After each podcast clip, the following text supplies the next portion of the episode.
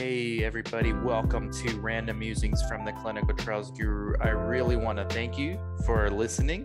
If you feel compelled to do so, make sure you subscribe, uh, leave a review, comment, share, whatever you feel like doing. Help me out trying to grow this podcast, trying to continuously deliver value. A couple of things before we get into the show check out the links in the show notes to my CRA Academy my CRC Academy, both of them doing very well as far as getting people jobs in the marketplace. Check those out. Also, if you need help getting studies for your site or anything else, or even launching a site, basically any help for your site, we have a low monthly fee consulting service where we have helped many clients become and continue to be successful site owners through our background efforts of business development and support staff. Text me 949-415-6256. Please check out the links in the show notes as well for the book, The Comprehensive Guide to Clinical Research. It's been selling really well, getting very well received by the community. Thank you guys so much for that. Also, check out the YouTube member page. Join this channel to get perks. That's my YouTube uh, membership. It's 10 bucks a month. You get a monthly mastermind exclusively. It's a Zoom call every month with other YouTube members. Uh, you also get weekly videos exclusive to the YouTube members on how to use social media to improve your opportunities in life sciences. So check that out. Really means a lot to me. And thank you so much again for listening and enjoy the show. Start hitting record. It's like when opportunity meets preparation meets yeah. Monica. Okay, because yeah. that's why that's how you got referred to us. So everybody yeah. watching and listening, this is Vicky. Hey everyone. She's one of our interns for from the CRC Academy, actually. And she's a remote, completely remote intern for us. She's in basically King of Prussia, Pennsylvania. We're in Yuma clinical trials, but she's already been super helpful. She was at you were actually recruited by two people, right? Not yeah. just Monica, no. but Samantha as well. We gotta yeah. give Samantha a huge shout out for all the help she's been uh, doing yeah. with us, and I know she watches and uh, listens. So Samantha, make sure you like, subscribe, comment, and share. Okay, I think she's already subscribed, but make sure you like and comment so that we see you on here. Uh, but yeah, they both of them said Vicky, you know, because Samantha went on to get another job and but she's still going to work remotely for us uh, part-time. And we knew that we would need someone else. So that's when i asked them uh, you know who who else do you know like from the class? Who else do you think uh, can do what you're doing samantha. And she said like right away she said vicky you know she's in my class. I don't know if you guys were teammates or whatever. And then i asked monica also and monica yeah. said oh absolutely. Yeah it was a very very um, good class and we were both participating. We were not team uh, not we were not on the same team but we were oh, both participating in you class, were rivals so. rivals yeah it's like yeah, um Real Madrid and Barcelona. Okay. Oh no. so no. What? Give us your background, Vicky. Like, um, you know, career and yes. why you wanted to do research. Well, um, I'm from Argentina and I got my degree there. So I started with chemistry and then uh, with biotechnology. And I was um, we have a, a final project, a thesis. So you have to do a work during a year. And uh, I was looking for, in Argentina, we have a lot of biotechnology, but for agriculture, like transgenic soy. And wow. I was looking for human health. I was really interested in human health. So I choose my subject for my thesis to work with bones. I work with rats. We were uh, studying the uh, about the effect of fluoride in bones related to diabetes. It's a long to explain, but that was the short version of it. And then um, when I finished that, I was looking for a job, and my city it was not full of companies, so I applied for this opportunity in the University of North Carolina. It was a one year opportunity, and they hired me. It was I was Wait, so where did you come? You this you came from Argentina to North Carolina? Yes, sir. Okay, so you were sitting at home in Argentina. You said, "You know what? I'm going to apply." Yeah. Uh, in the United States, and you, how did I get questioned all the time from people that yeah. want to immigrate, and I don't know how to answer the, their question. So uh, you have to look for opportunities, right? So I, I on the website in my university, they have like a link that you can see job uh, opportunities.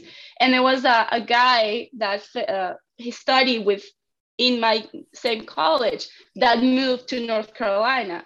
And he was working for the genetic department in Chapel Hill. And he he said, Hey, I need a lab technician hmm. who wants to come. I will show you the way. So he interviewed me online, all remote, and he asked for references and then I had to apply on the university website because it was an open job position. Sure. So I applied, so they accept me. All, all that period was like six months. They asked me for my paperwork, blah, blah, blah. Oh. And yeah.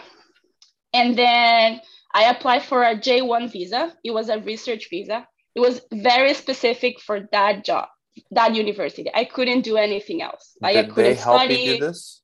Did they help the you uni- do this? Yes, the university gave the papers that says like a letter that says we hire you for a year with this type of research. Okay. Um, and then you go to the embassy and you apply for that visa. They can say no, like the embassy can say no, but sure. Um, so with that visa, it can be extended up to five years. So once I was, I arrived to the US, in North Carolina, beautiful place, perfect place to be when you're a scientist, North Carolina. um, and then I, after a year, it was a big project. And my boss asked me to stay another year and then another year. And then I end up staying four years until the pa- pandemic hit. Um, and they closed the lab because we were not essential. Okay. We were working with um, brain, human brains with uh, Alzheimer's and addictions.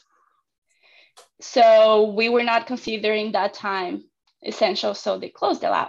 Mm. And I was super sad because I, I felt frustrated. Like, I know how to do a PCR. I have the lab, just use me. But yeah, you know. So they closed the lab. I got married and I moved to another city in North Carolina.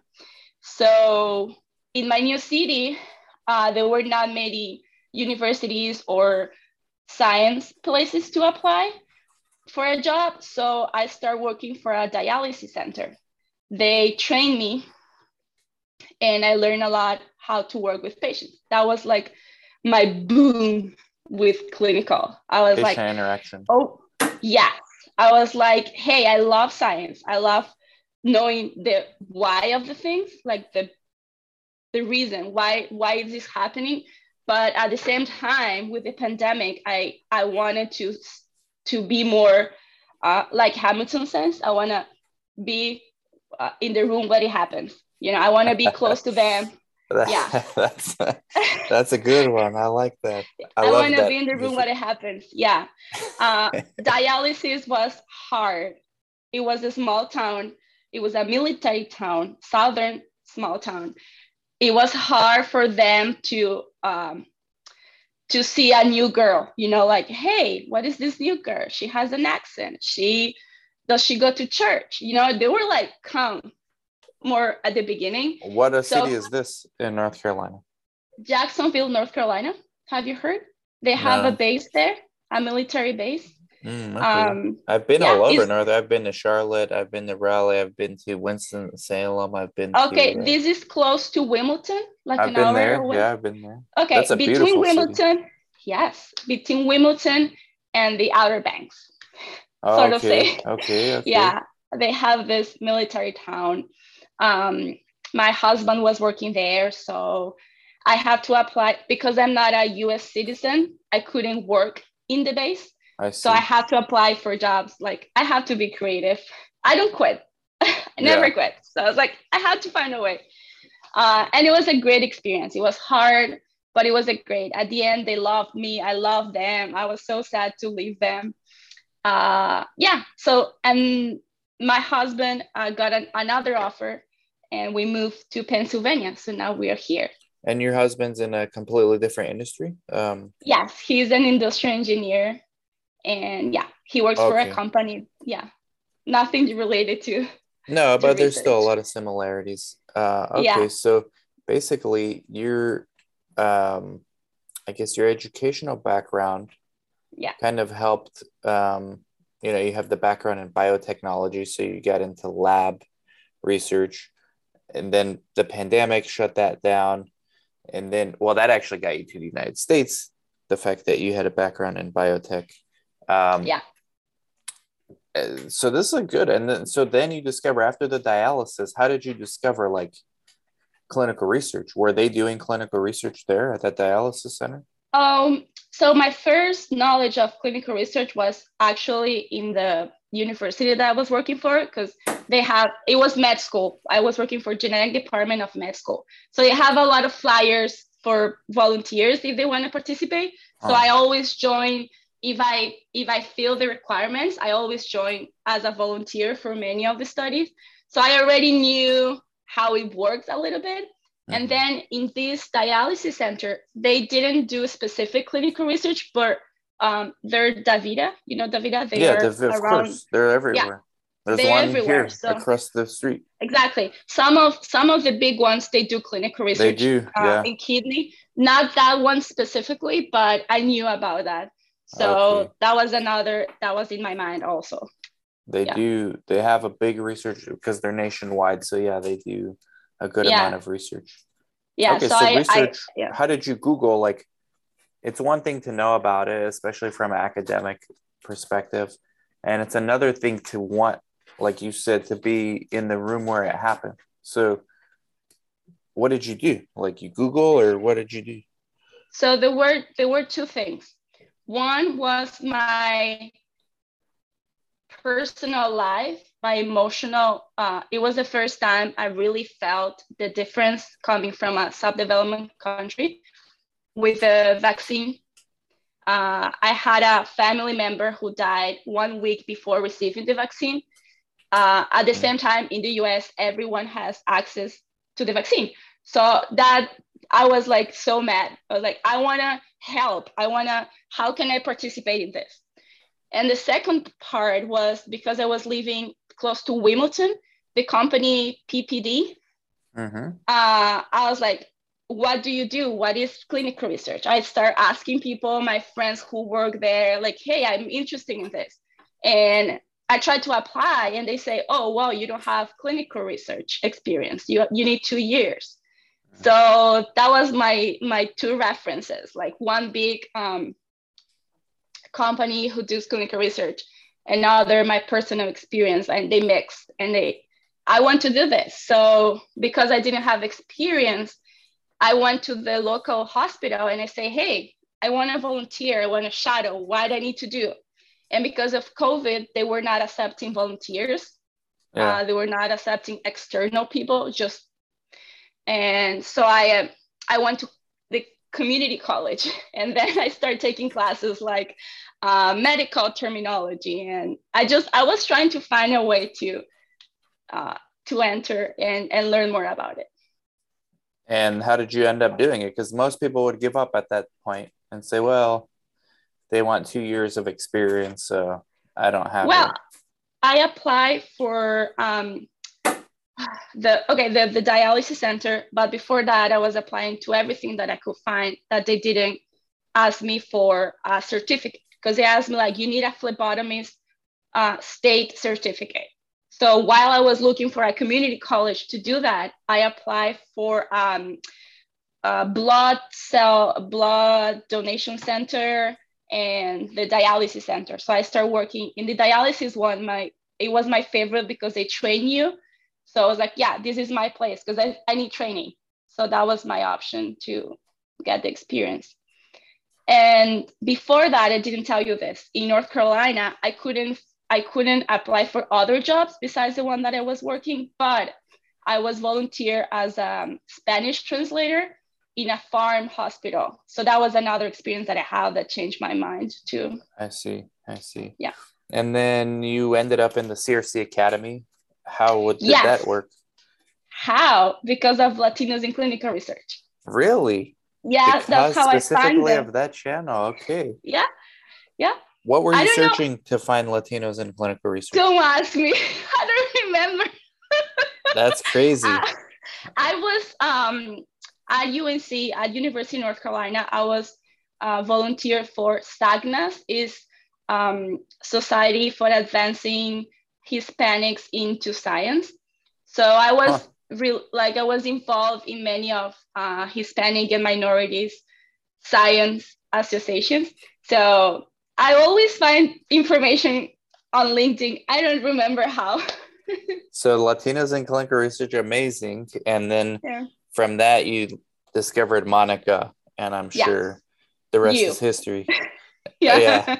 And me later after Yeah. uh, all of that. Okay, perfect, perfect. And now you're just starting your internship, so you're you're going to be helping us on two studies, Yeah. and one study's already screening. The other one we're waiting to screen our first patient. Yeah. Um, and you're looking for remote work, um, but the internship it'll be good to follow follow your journey. You know, for the Guru Nation. Um, and what are some of the things you've learned already? I know you've only done what two weeks of internship. What Yeah. are some things you've learned already? Well, what um we learned about um the CRIO, what the, the it's a website where you can They're gonna love you, CRIO. Raymond's gonna love you. The owner of CRIO. yeah, do you think so? Uh yeah, I learned that um every every single so uh, in the class you you heard things, but until you don't do it on your own, it's hard to understand. So right now I'm understanding like how specific regulatory can be. Like every paper has to be signed, everything. So I- I'm learning uh, like how careful you have to be, every word and every title and how organized you have to be. So that's something I'm I'm practicing right now. I'm a very organized person, but Oh, I didn't are. realize how the importance of it. Yeah. It's good. it. Uh, it's Yeah. good. I'm surrounding myself with very organized people. You, Well, you know. uh, Desiree said that she's very organized. My yeah. wife, super organized, and then Samantha. So yeah, this is good. We need more of that in the human clinical trials. Yeah.